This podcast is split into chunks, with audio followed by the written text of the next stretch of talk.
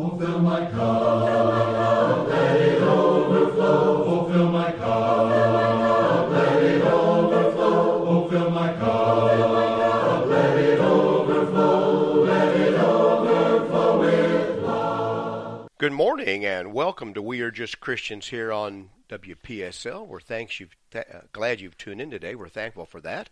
Hope you can stay with us for the next hour. We Are Just Christians is a live call-in show. And in just a moment, I'm going to give you the numbers or ways to get a hold of us today so you can write those down and have them at your fingertips. And that's they'll be good every week that we're on the air. And uh, we are just Christians is brought to you by the Church of Christ on Savona Boulevard. I'm Mike Schmidt. I'm one of the I'm one of the elders here, uh, and the preacher Gary Jones, the other elder, is sick this morning, so I'm kind of flying solo, and it'll be a little bit different kind of show and so forth. And that's why I would really appreciate your input and your calls today uh, to the show. Uh, We're Just Christians is about promoting the idea of being just Christians in the 21st century and uh, trying to uh, emulate the, the church we find in the Bible. And uh, that that's a difficult thing to do in some ways because our entire cultural view of Christianity is against that. We're more into denominationalism as a culture. I was reading a defense, in fact, of denominationalism this morning uh, on the internet by someone kind of higher up in one of the various denominations and considers himself non denominational, but really was defending the idea of denominationalism or the splitting up of uh, the Church of Jesus Christ into various groups. We want to get be- behind all of that. This isn't a matter of just being critical and antagonistic or negative. It's a matter of getting behind all of that and going back to the first century and being just a Christian. And I believe that there are a lot of people that want just that out of Christianity or their religion. And even if you're not religious, if you're not a believer or you're not religious, I'm really glad you're listening to this show. And I don't say that insincerely at all. I'm really glad you're listening. You can add to this show. If you want to call in uh, to disagree or to do a counterpoint of to those uh, of belief, you know, those of us who believe, that would be fine with me. That'd be great. And I promise you, we're not going to become antagonistic uh, or rude to you or mock you in any way. I have pro- I went through a process at time as a young man of of uh, unbelief and of doubt, and I, I came through that on, for, in various ways. Maybe someday we can talk about that. But I certainly understand why people have doubts about God and religion in the world that we live in with so many things going on around them. I understand that. But I believe there is a path to finding the truth and finding belief in God that will be satisfying to you, not only emotionally, but intellectually satisfying to you.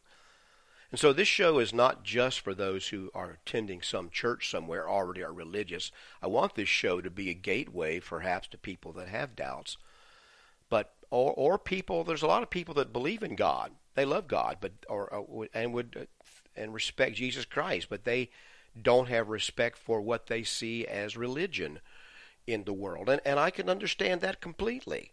This show is against what we would call organized religion, these great vast denominations and power structures of men with their money and their prestige and their titles. This show is against all of that. We don't find that in the Bible. And so, therefore, we're going to get past that and beyond that back to something that's more basic and simple, back to a plain reading of the scriptures. That's what this show's about. And sometimes we de- delve into the, some of the errors of fellow Christians or other people who claim to be believers. We, we delve into the errors that they make. We, we do talk about cultural things here. In fact, we're going to do that maybe a little bit this morning. But let me give you the numbers to reach the show. You can reach we're Just Christians at 772 340 1590. 772 340 1590 is the number here in Port St. Lucie to reach the show live today. That number's good every week because it's the call-in number for WPSL. And Ray there at the station will patch you through to us. we do we do the show from our church building through Skype and so forth. So we'd be glad to talk to you today, 340 1590. Or you can reach us by text. I'm just going to give you my text number today. Gary and I both have a text number, and we'll respond to text. Sometimes we can do that on the air, at least refer to them. Sometimes we have to do that later after the show or even during the week. You're free to text this number anytime. But it's 772 260 6120. 772 260 6120 are the uh, is the text number and we've already got a text or two this morning. We'll see if we can get to those. I'm by myself, so it's a little more difficult to read them and, and analyze them while I'm still talking. But uh, we'll take we'll try to take a look at that. 772-260-6120. And if you'd like to reach us by email, you can reach us by uh, sending an email to justchristians at att.net. Justchristians at att.net. In fact, I, I don't ever give this out. Uh, today, this morning, when I got here to the building, there was a letter in the mailbox from a listener, Bill, who William or Bill, who called in a couple weeks ago, and um, that he had written a long letter. I only had a chance to briefly look at it, but you can you can come to the church building uh, and attend our services. Of course, we'd love to have you do that, and we meet at 2196 Southwest Savona Boulevard. That's also a mailing address. 2196 Southwest Savona, S A V O N A, Savona Boulevard, here in Port St. Lucie, 34953. So if you'd like to write a letter, you can do that, or if you'd like to attend, attend our services at 10, 11, and 6 today, and at 7.30 on Wednesday evening, you can do that, 2196 Southwest Savona Boulevard here in Port St. Lucie. And so uh, th- that's kind of uh, a little bit about the show, and we we need to, uh, uh, you know, sometimes we repeat that maybe too often, but people are new people listen all the time. I hope, and so we want to take a look at that. Well, this show uh, is we draw we come in with something to talk about. Gary and I usually do, in case no one calls. But if you call in, we are more than happy to switch our topic or discussion to whatever you call in about and we can have a discussion about. So if you want to call in, do that and we'll shift the discussion. But we want to get to a topic here in just a moment. You can call us at 772 340 1590. You know, I ran into a couple different things this week in in my reading, and I, I, try to read during the week, keep up with things, read my, my, in my own Bible study, preparing not only for my, um, the teaching that I have to do, but also trying to prepare myself to know about God's Word in my own life, personally trying to figure out what should be going on in my own heart and my own actions. But I read different stuff and a lot of different stuff. But I, I ran into this that I want to brings up another a topic we've that we've touched on in the past. Here's the headline. Uh, where is this from? I don't see the reference on here. I didn't. Must not have printed that part out. But it says it's a news item. Judge orders popular porn site to pay $13 million for deceiving, intimidating women into performing in videos. California judge on Thursday ordered operators of a popular porn site to pay $13 million to 22 young women whom they deceived and intimidated into performing in pornographic videos. And it's a long story. I think this comes from discern.com, D I S C-R-N, not spelled perfectly like discern, but it's discern.com. It's a kind of a uh, Christian news site.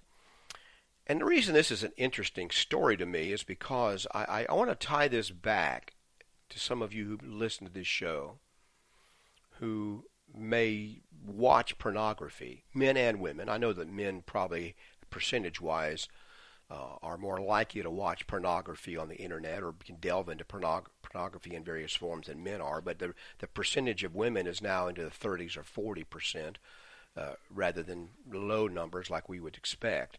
So this is both for men and women. What one of the things you you already know, most of you do, that watching pornography and and so forth is not spiritually healthy for you. I have no right to to lustfully view the bodies of a naked person, man or woman, who's not my spouse. I don't have a right to do that according to the scriptures. Jesus says, When I look upon a woman to lust after her, I've committed adultery already in my heart with her, much less the actual act uh, in Matthew 5 32. So, so, or 28 through 32. So we see that, we know that this is wrong on many levels.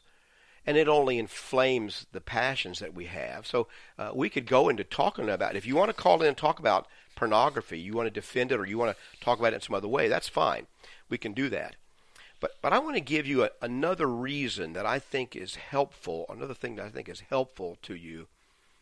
If you're having trouble shaking this habit, and it becomes an obsession, a habit, some would even say eventually it can become an addiction because as you watch the pornography and act upon that in masturbation, oftentimes it, it creates a chemistry in the body and in the brain that mimics drug addiction.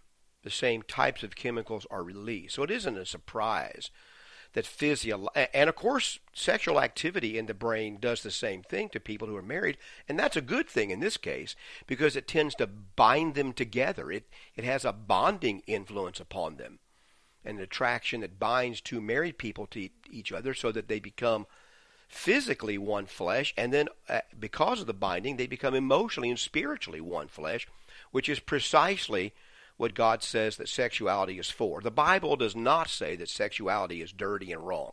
I know that some Christians think that and that's the impression has been given, but I certainly don't believe that's what the Bible teaches, and you're not going to hear that here. You're not going to hear that if you come to, to the church here when we talk about sexuality. Sexuality was given by God, it's good.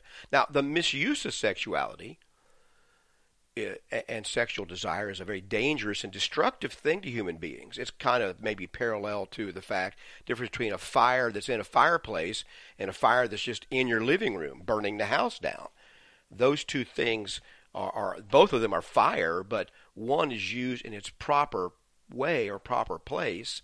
The other one is just unbridled and destructive to all who are around. So that's more a broad idea of what we would teach about sexuality.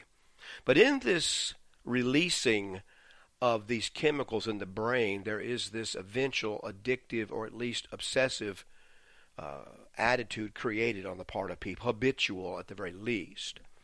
And if you're involved in that, and that's where you are in your life, and you may even struggle with this, you realize once you get involved in this, this isn't that good.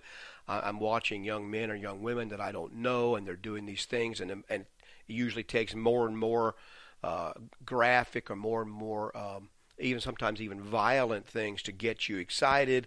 This isn't a good thing. Very few people can promote that this is a good thing. You want to get out of that? Well, let me give you another reason besides the fact that it's wrong and it's not loving your neighbor as yourself. Peter says we shouldn't love does not work ill to its neighbor. Well, think about this. Um, this lawsuit that they were won is was the operator of this porn site recruited young women by running advertisements for clothing, clothing and modeling jobs on Craigslist and elsewhere. Once a woman responded, which is she's responding to his natural desire to be loved and respected and thought to be beautiful. She was told that the job was actually a pornographic video, which she could, which could earn her five thousand dollars or more for a single day. They were then promised that their video would never appear on the internet, that the footage would be burned to DVDs for private collectors in Australia and New Zealand, and the site operators paid other women to pose as former performers and assure the victims that everything would be just as they were told and the videos would never be released publicly. But once the woman agreed, she'd be flown to San Diego for the shoot, where she would be plied with alcohol and drugs before being rushed through the contract signing. And then one woman, it says, arrived in San Diego. The website crew's tactics shifted from fraud to intimidation. Women were picked up at the airport by a staffer and chaperoned throughout their visit. During, the, in other words, they weren't left alone to run away. During shooting, they were alone with two or more men they didn't know. Men would become agita- agitated if the women didn't cooperate, so women testified that they feared for their safety. Women testified that men stacked equipment in front of the door to prevent them from leaving the room. Most of them had flown there from out of town. They lacked the funds for a hotel or to book a flight back. They didn't want to call for help since they were didn't want to admit why they were there in the first place, what had happened. So they just felt compelled to complete the shoot. And um, it goes on and on about this. They eventually were released on the internet and so forth. Now, the thing about that, that whole story is that is not at all unusual from what I know about this. This is how this is operating. If you if you think that the women and men that you see in these videos that you watch on the internet or other ways, if you think they're somehow willing participants in all of this, you're you're sadly mistaken. Many of them are not at all willing participants. They're actors and actresses under duress. They're drug addicted. They don't have any money, any means of escape. They're doing this so that they can try to find a way to escape or to satisfy what has now become a drug addiction. You, by participating in this kind of pornography, are facilitating this kind of activity to go on, this kind of destructiveness to these young women's lives. And there's so much evidence out there of the destructiveness this has on these young men and women who have been involved in this industry and then later get out of it. Because you know you only got a few years when you look good enough for these people so you're going to get cast aside. And you're just not going to be able you're not, you're not you're, then you're going to have the damage done. It, when when you watch these people anonymous people on the internet and especially if you pay for it even if you're not paying for it you're you're you're uh, you're clicking the internet which gives people money by advertising you are participating in the destruction of somebody's daughter, somebody's often somebody's mother, somebody's grandchild, somebody's sister. You're participating in the destruction of these people, and even the young men who are involved in this. These are somebody's sons that they care about. These are these are people that we ought to um, have some compassion for and not participate in this kind of activity.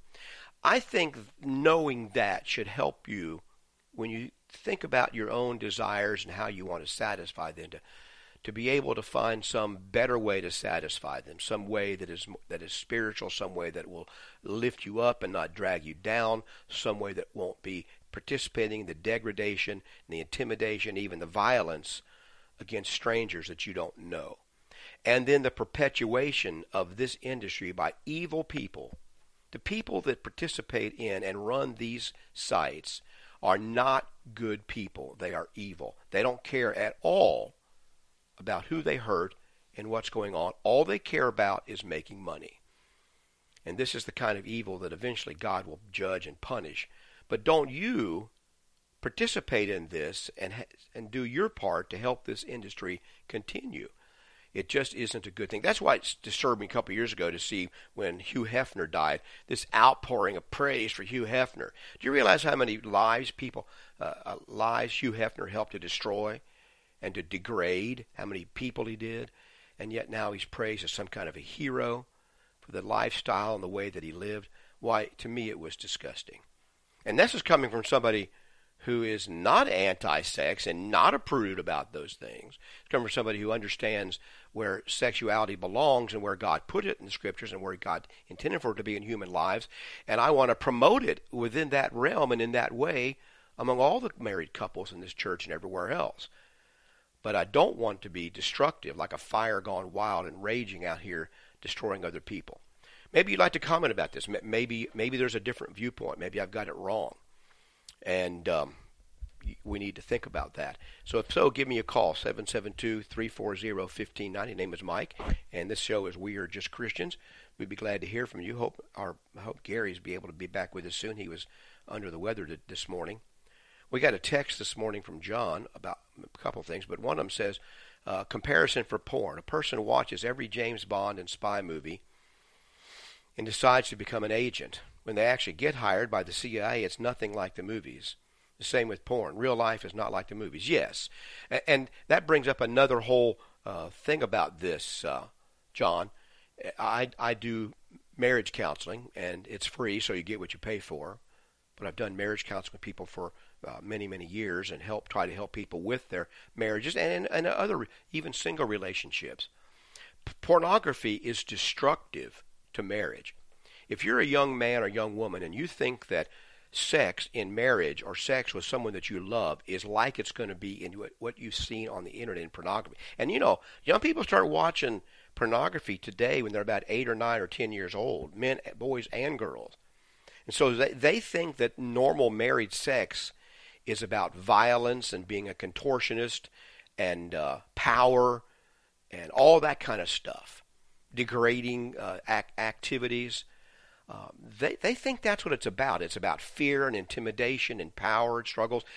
Married sex, according to the Bible, is not, not about any of those things. It's about mutuality and affection and love and respect. And and that's more what it's about. But but they but young people go into marriage today and even into dating relationships in junior high school and high school thinking that sex is about what they've seen on the internet. And it's nothing like that at all. And then they get into marriage and it's disappointing. You know, having a, pornography is about satisfying yourself. And it's easier to satisfy yourself than it is to interact with a real person. But sexuality in the Bible is about interacting with another real person, not just about yourself. You find pleasure in, in interacting with another person and satisfying them. It's a mutuality.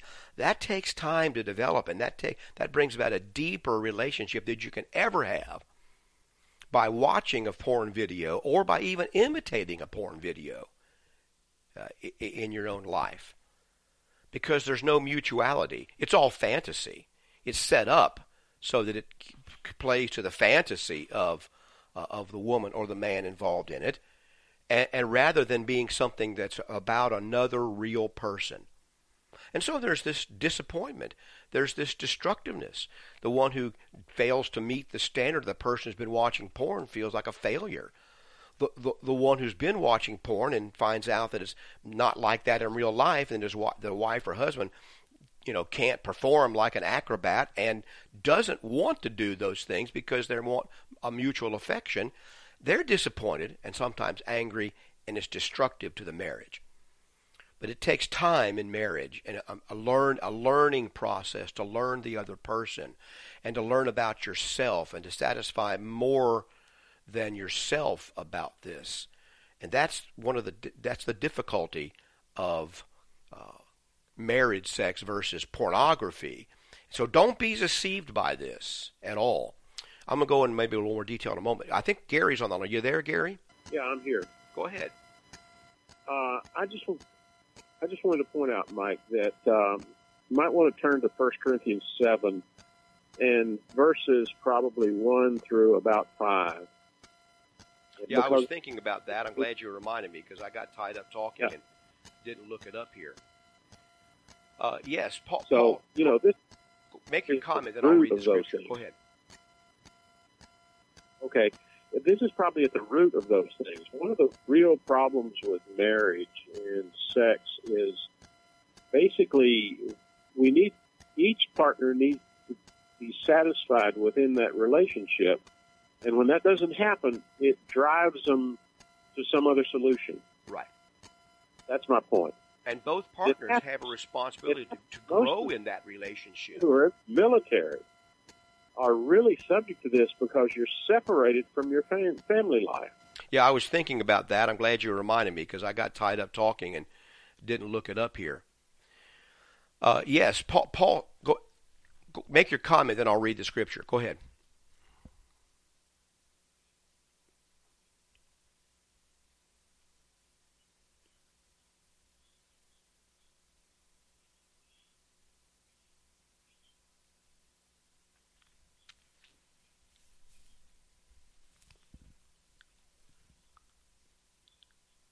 Right. And both partners have a responsibility to, to grow in that relationship.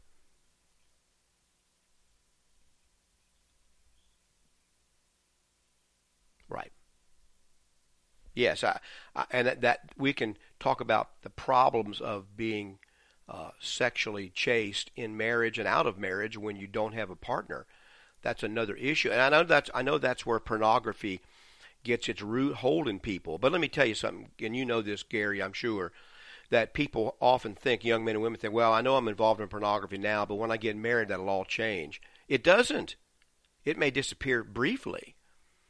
But since you've learned how to quote unquote have sex by yourself with fantasy, now that you're dealing with a real person, you've got to actually grow and learn, and you've got to react to the other person. And so it's much easier just to quote unquote have sex with yourself with pornography and with a fantasy with some non with some imaginary person you're looking at on a screen. And so the challenge of marriage is getting out of that shell into a real life situation with another person because love is about the other person. And it, so it's easy for married couples in a short while to retreat both back to their own individual lives or individual sexuality. And for many people, that turns out to be pornography. But Paul says this in 1 Corinthians 7, the passage Gary was referring to. Now, concerning the things which of which you wrote to me, he, the Corinthians said, It is good for a man not to touch a woman. That was their statement. Uh, I don't think that's what Paul is saying. I think that's what the Corinthians were saying. They were saying, It's good for a man not to touch a woman. Nevertheless, he says, in spite of what you say, because of sexual immorality, let each man have his own wife, and let each woman have her own husband. Everybody gets one to one and you're you're to focus on that mate rather than on other people to satisfy your sexual desire. Then he goes on to say in verse 3, let the husband render to the to the wife his the affection due her. And likewise also the wife to the husband. Let me read that again. Let the husband render to the, his wife the affection that is owed or due her. And likewise also the wife to her husband. The wife does not have authority over her own body, but the husband does, and the, likewise, the husband does not have power or authority over his own body, but the wife does. Do not deprive one another except with consent for a time, that you may give yourselves to fasting and to prayer and come together again, so that Satan does not tempt you because of your lack of self control. Now, this passage teaches many things, and it's it's surprising to a lot of people who think that what the Bible says about sex is don't do it and sex is bad. Just have, and the Catholic Church taught for centuries that sex was just about procreation, just having a baby. And so when you didn't want to have a baby, you shouldn't be having sex and all of that kind of stuff. That's not what this passage says.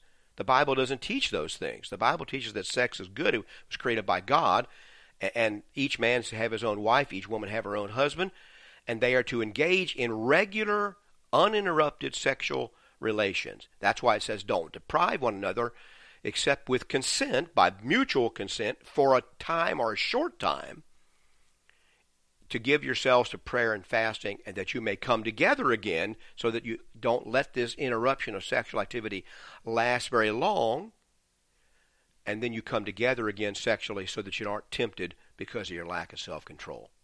So, this is what marriage sex should be like in a Christian marriage, really in all marriages. It should, there should be uninterrupted, continual sexual relations between the two. Now, what that does, that forces two people who may have differences and may be at odds. It's difficult to have relations with someone who you're at odds with or who you don't feel close to. Emotionally difficult. It forces you to work out your problems and try to find some mutual area of love. It's easier, though, when you have difficulties to retreat to pornography and masturbation in marriage for both partners because that doesn't take any any understanding of a mate. It does it can be done in secret or even can be done with consent of the other, but that's not what the Bible says to do. The Bible says you're to be together uninterrupted and you're to work out your difficulties and so forth. And it says here that the husband renders to the wife the affection that's due her. This is the only obligation almost a Christian is said to have toward another person. It's a debt he owes to his wife, and the wife owes this debt to her husband, or this uh, this uh, uh, affection to her husband. It's interesting to me, Gary, if you're still on the line, that the wife's affection is considered first in this verse. Some people think the Bible is just an awful patriarchal book that doesn't respect women. In this verse about sexuality, there is a great mutuality of taught here. And the husband is, it mentions her sexual desire being satisfied first, and he doesn't ha- have power over her body, but, I mean, over his own body only. He, let me read it again. The wife doesn't have power over her own body, but the husband does. And likewise, the husband does not have authority over his own body, but the wife does. So each one essentially owns the body of the other for their own pleasure and satisfaction and they're to mutually satisfy one another. There is no hierarchy in sexual relations in the marriage where the husband gets to have what he wants because he's the head of the family or the house, and the wife is left unsatisfied or not her her desires are not taken into consideration. Now, when you practice that over a period of time and think about what that means, let that sink in. It will change the way that you have sex. It will change the meaning of it. It will bring you closer together so that both can be mutually satisfied. This is what the Bible teaches about sexual relations. But all, what, what, what pornography is, is the escape hatch from this. It's the way you escape from doing the hard work in marriage, you see, and so forth. Gary, are you still there? I don't guess. No, he hung up. He hung up. Okay, I see that now. You wrote it to me. Th- thank you, Ray. Uh, I, he hung up. Okay, I, I didn't think I heard him on the line there, but I appreciate him giving me that reference and and also pointing out the difficulty of these things within marriage. And I can tell you this from doing marriage counseling. Uh, a lot of marriage problems can be traced back to this uh, lack of sexual understanding because sex isn't just something that you do. I don't care if you're single or married, I don't care if you're young or old. Sex is, according to the Bible, it's integrated at the very core of every human being on one way or another. This is why it causes so many problems for people because it's right at our very core uh, of who we are. And and we need to keep we need to understand that and recognize it. It's not a side issue. It's a central issue for people. Now, just learning to have what we would call quote unquote good sex, that won't fix your marriage problems if there's not any mutuality and respect. But it will force you to begin to have those things, and it can add to those things. And it's what the Bible would initially say that Adam knew his wife Eve and, and so forth, and they conceived a child. He had already told them before that that a man would leave his father and mother and, be, and cleave unto his wife in Genesis uh, chapter 2, verse 24 and 25 and they would become one flesh, physically one flesh. You know, when you look at the anatomy of human beings, what the Bible's referring to there is very simple that the male anatomy and the female anatomy are paired up. They're, they, they're meant to fit together on purpose because God intended for them to be one flesh in the marriage relationship. It's not an accident that things are like that, of, not an accident of evolution. The Bible says God designed it that way and we're to respect not only the physical union, but also then more deeply the becoming of one flesh uh, spiritually that this brings about. Because he says in Ephesians 5 that in the, the right kind of marriage, it becomes an example of Christ and the church, of the bride and the bridegroom uh, in the church. Now, uh, another text said, I suspect someone came uh, behind Paul, like usual, teaching something different about celibacy and Paul had to correct them. And that's probably right. Well, the, the Greeks in the city of Corinth, Corinth was a terribly wicked and uh, disgusting place sexually before Christianity came along.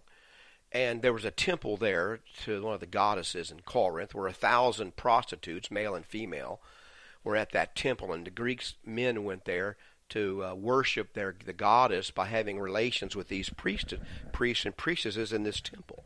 And this is the culture, and this is where some of these Christians, he says, Paul even tells them in chapter 6, and such were some of you, but you've been washed, you've been cleansed. Now, these people are scarred, and they've had difficulties. They've become Christians. And some people, when they're scarred sexually, retreat from all sexuality and turn against sex and become celibate and anti sexual. Others become uh, promiscuous in the face of being hurt by sexuality. We see young men and women who have been sexually abused, and what I see in counseling them is that they kind of come in two camps, and sometimes they flip from one to the other, of either being anti-sexual or completely uh, over-sexual in the sense that they are promiscuous, and they can go back and forth. They bring this into their marriages. Neither one will work in marriage because it's about mutuality. And so if you're if you're in the position in life where you are disgusted by anything sexual and want nothing to do with sex, then I'd advise you not to get married. Because marriage is about sexual relations, among many other things. It's primary. It's a, one of the primary things about marriage is the sexual union, and you're going to be doing your mate a great disservice. You need to find out about that. You need to fix that problem because it can be fixed with the love of Christ and with with uh, proper teaching, understanding. It may not be easy, but it can be fixed. And then others think that marriage is only about sex and sexuality, that my existence is, and so they go the other extreme. But pornography is not the answer. It's not going to fix your problem. I don't even think that pornography is the solution for young men and women who are single, not married, maybe teenagers or young married, young unmarried people. Uh, having sex in front of a screen is not going to prepare you to have sex in marriage and have a lasting, fulfilling relationship with another person. Because it's all about doing it in secret, it's all about doing it quickly, it's all about satisfying yourself, and a couple of other things, and none of those things will work in marriage. So you can set your brain up to only be used to being able to perform sexually if it's kind of a secretive or naughty thing, if it has to be done quickly, if it's done with a stranger, if it's done in some exotic way, some acrobatic way or exotic way, and you can learn to develop certain fetishes that you can only be satisfied if you see this or if they're doing this and so forth. Those things are not going to set you up to find a fulfilling life in marriage with another person. Even if you do get married, and you bring that into your marriage, you're going to have to f- defeat it. You're going to have to, to, to overcome that before you can ever have a satisfying relationship in marriage. Because none of those things speak to biblical marriage. Biblical, um, biblical sex is not about violence. It's not about power and authority. It's not about control. It's not, it's not about being dominated by anybody. None of those things are about what the, how the Bible pictures sex. The Song of Solomon is a book about sexual relationships. It has allegorical meanings, perhaps, but it's fundamentally a book describing uh, the love between a man and a woman. And in that book, sex is pictured in many different uh, ways, described poetically. None of them involve domination and violence and Fifty Shades of Grey. Okay, so so that's the problem with all of that. They don't involve a bunch of a bunch of exotic fetishes. Now, everybody has their own tastes, and in marriage, you have a great deal of freedom in the marriage bed. But but you need to understand that uh, this is about learning to love another person and turning your desire toward them. That's the biggest thing to bring about sexual satisfaction in marriage is for you as a husband or wife to always turn your attention at all times to your mate. Love them. Not just love somebody, not just love yourself, but to love your mate. And so, even whenever sexual desire springs up in your body and in your mind, you're out somewhere, you're doing something else. When that happens to you, which happens for physiological or emotional reasons for people, I don't think that's wrong. Jesus doesn't say that having sexual desire is wrong. He says lusting, acting upon that desire with a woman who is not your mate, or looking to lust, to undress them and have sex with them by looking at them, that's wrong. But when you when sexual desire springs up, you turn your attention to your mate. That's what happens in married sex. Now those years where you and I'm just going to warn young people who are single I just want to warn you about pornography. Pornography will not help you in later in life to have a happy marriage. In fact, you think, well, I'm going to drop this once I get married. I can stop this. Oh no, won't happen that way, because you've trained your body and your mind to respond only to sex in a certain way, and you'll be able to work around a little bit for a little while. But then, when the difficulties of marriage come in and living with another person, it's much harder to do that and takes more time and effort emotionally and every other way to do that. And so you'll revert right back to pornography as a way to, to get this job done quickly and easily and painlessly. Happens all the time.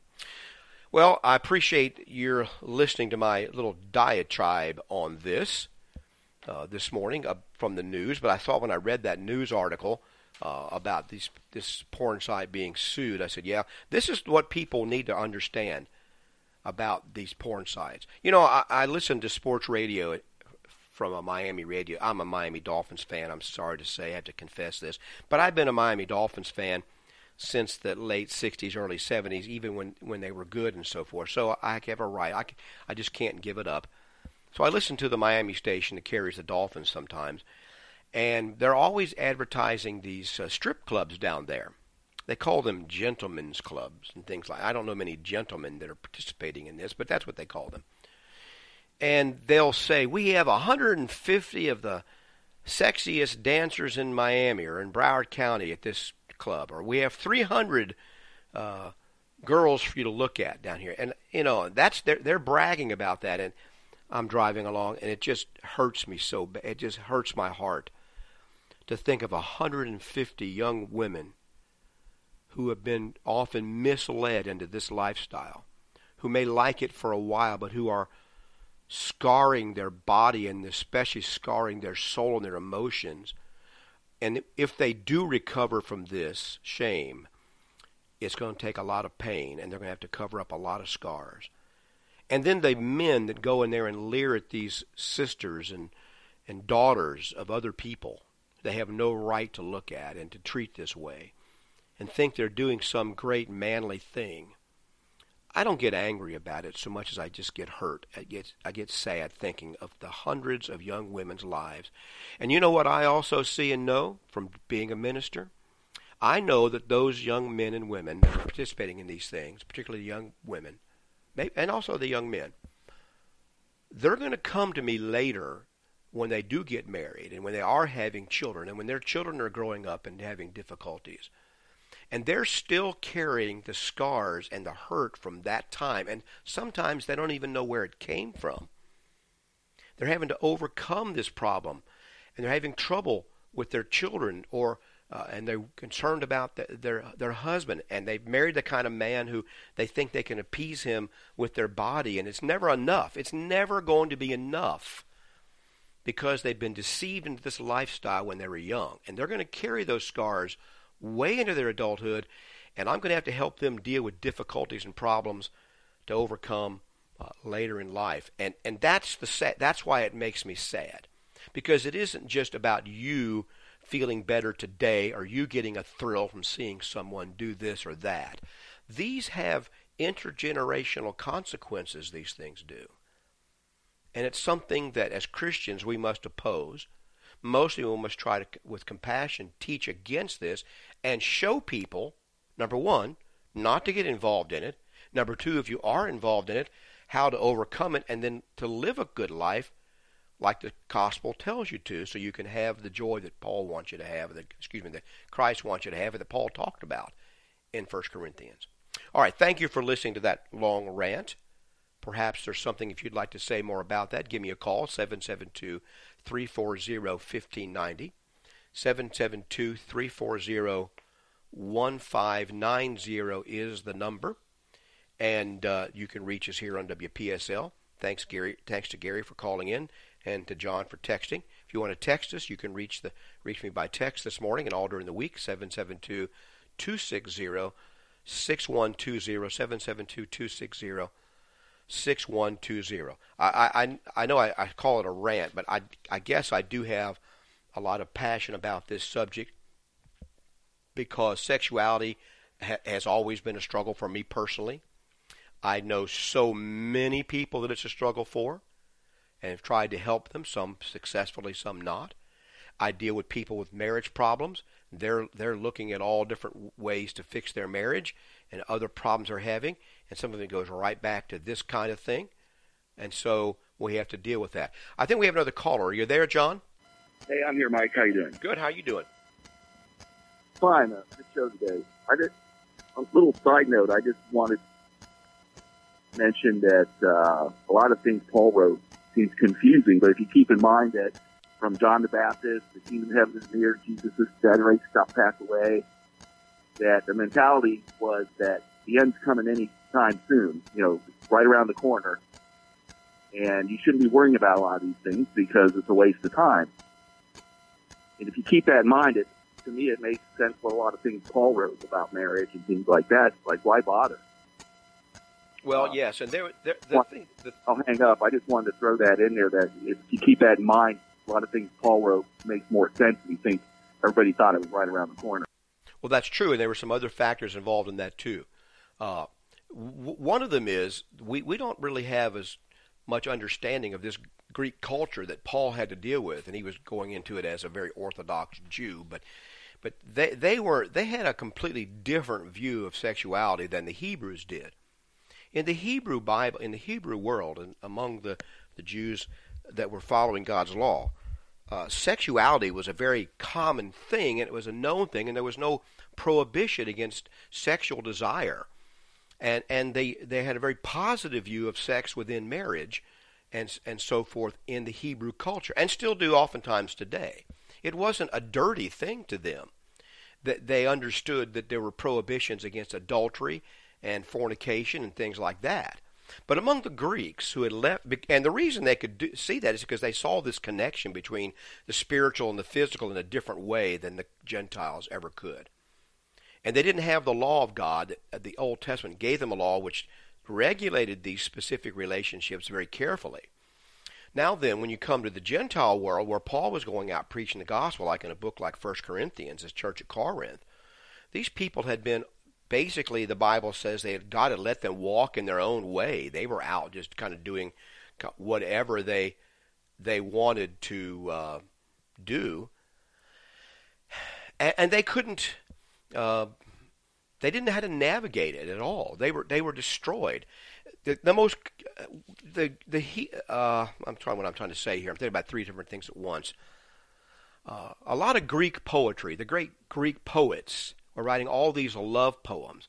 What we don't realize today, because it's been kind of sanitized for us, is that they were written to young boys. Uh, uh, one historian wrote that of all the Caesars, only one, I think it was Augustus had entirely proper sexual taste. The rest were involved not only with their wives have babies, but they had several concubines and wives, but they also were mostly involved with young men. Okay? And pederasty, it's a common was a common thing in the ancient world.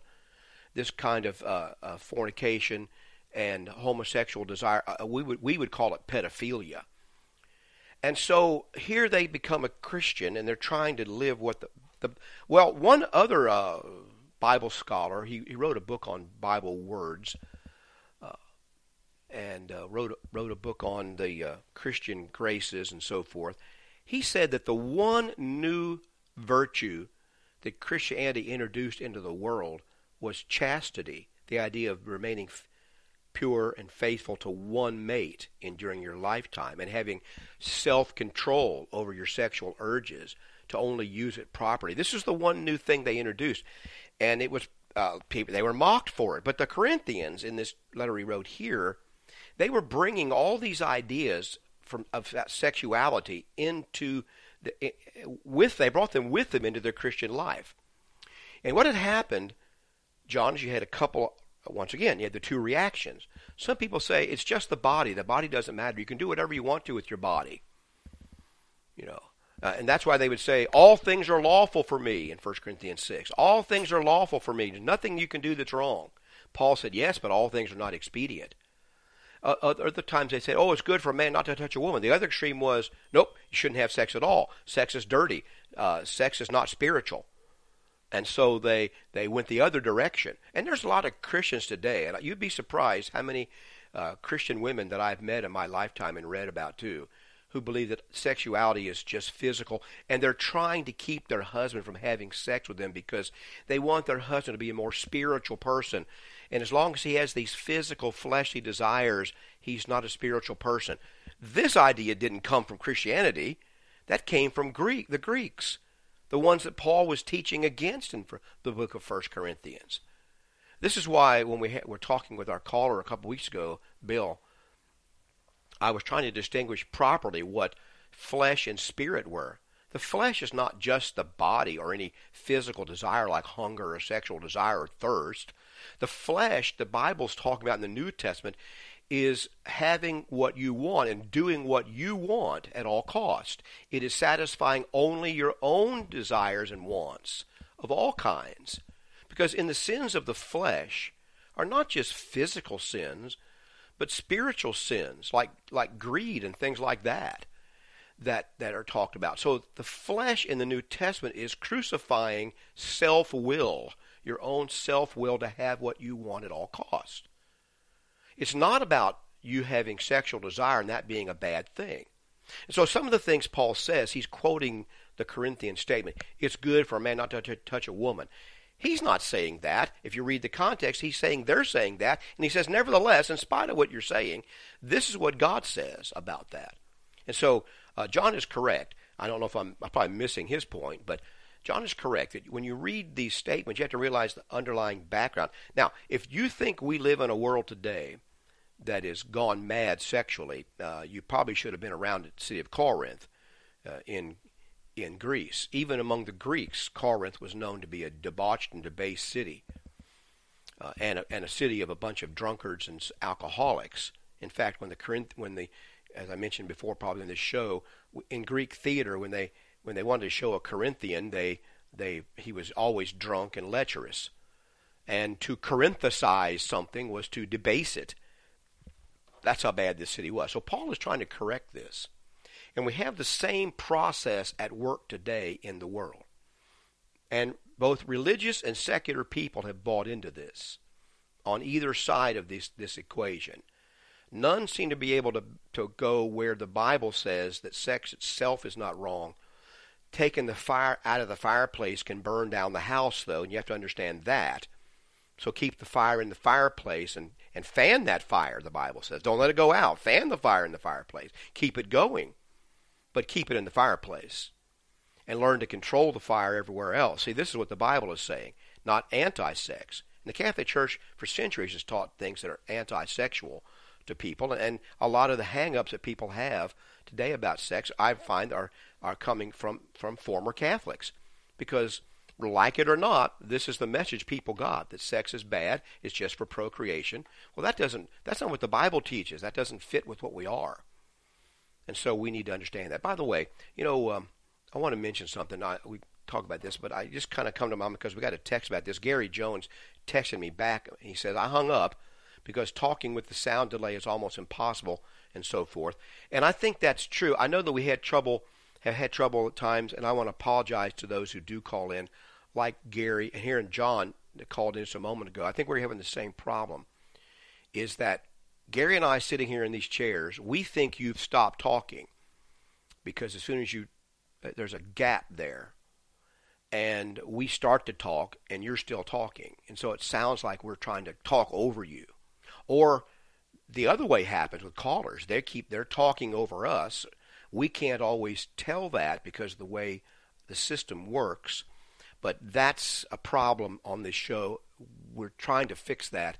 But I beg your indulgence. We are not at all trying to cut you off or talk over you or ignore you.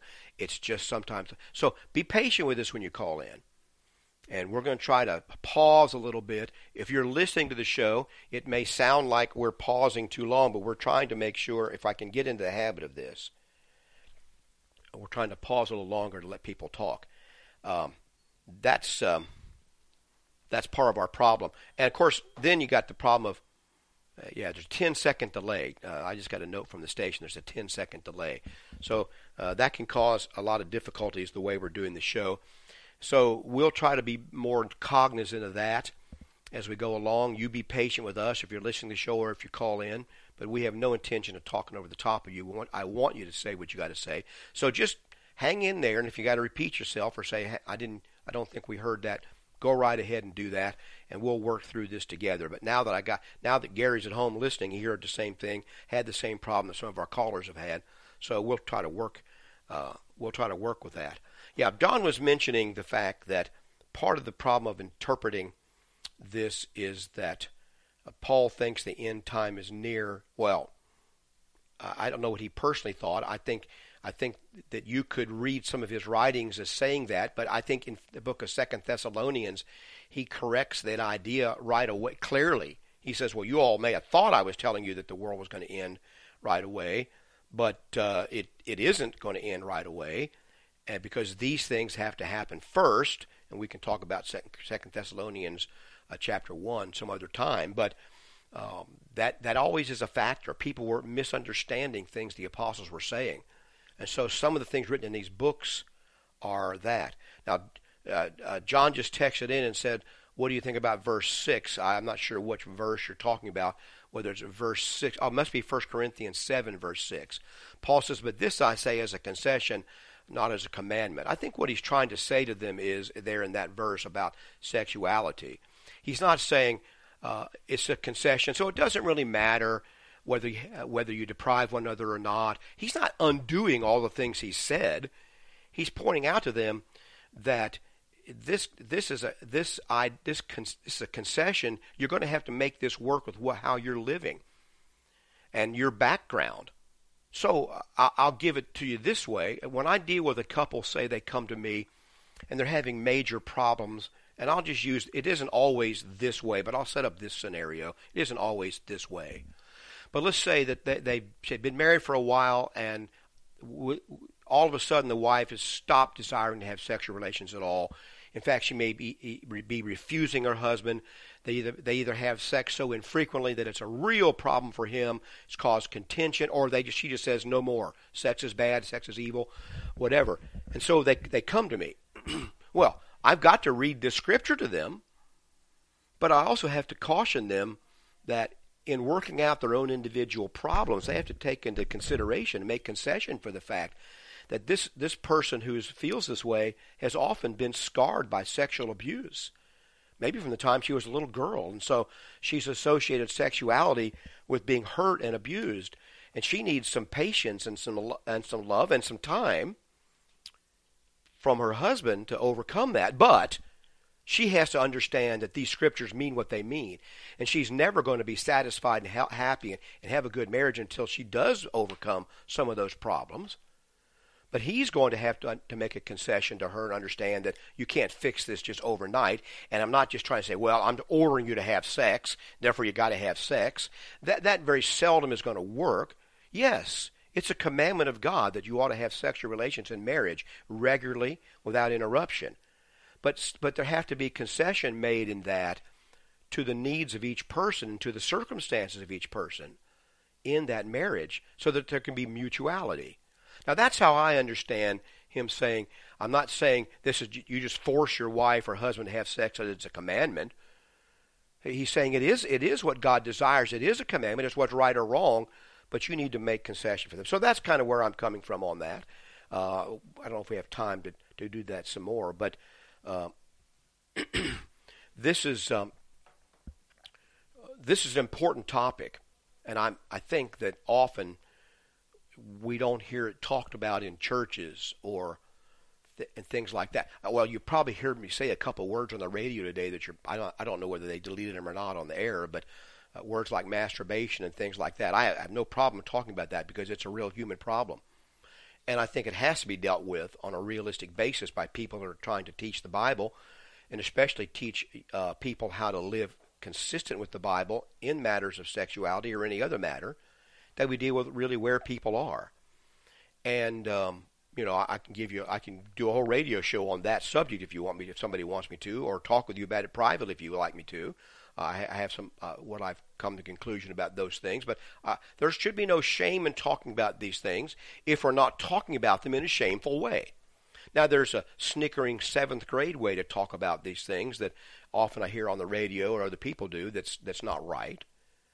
But we, we you know, you know, when God, when there was a marriage ceremony in the Old Testament, uh, the Jews, the night after the wedding, the morning after, they would hang up the bed sheets on a line out by the tent, so that all could see that that a sex took place and that the wife was a virgin, her hymen broke, and so forth.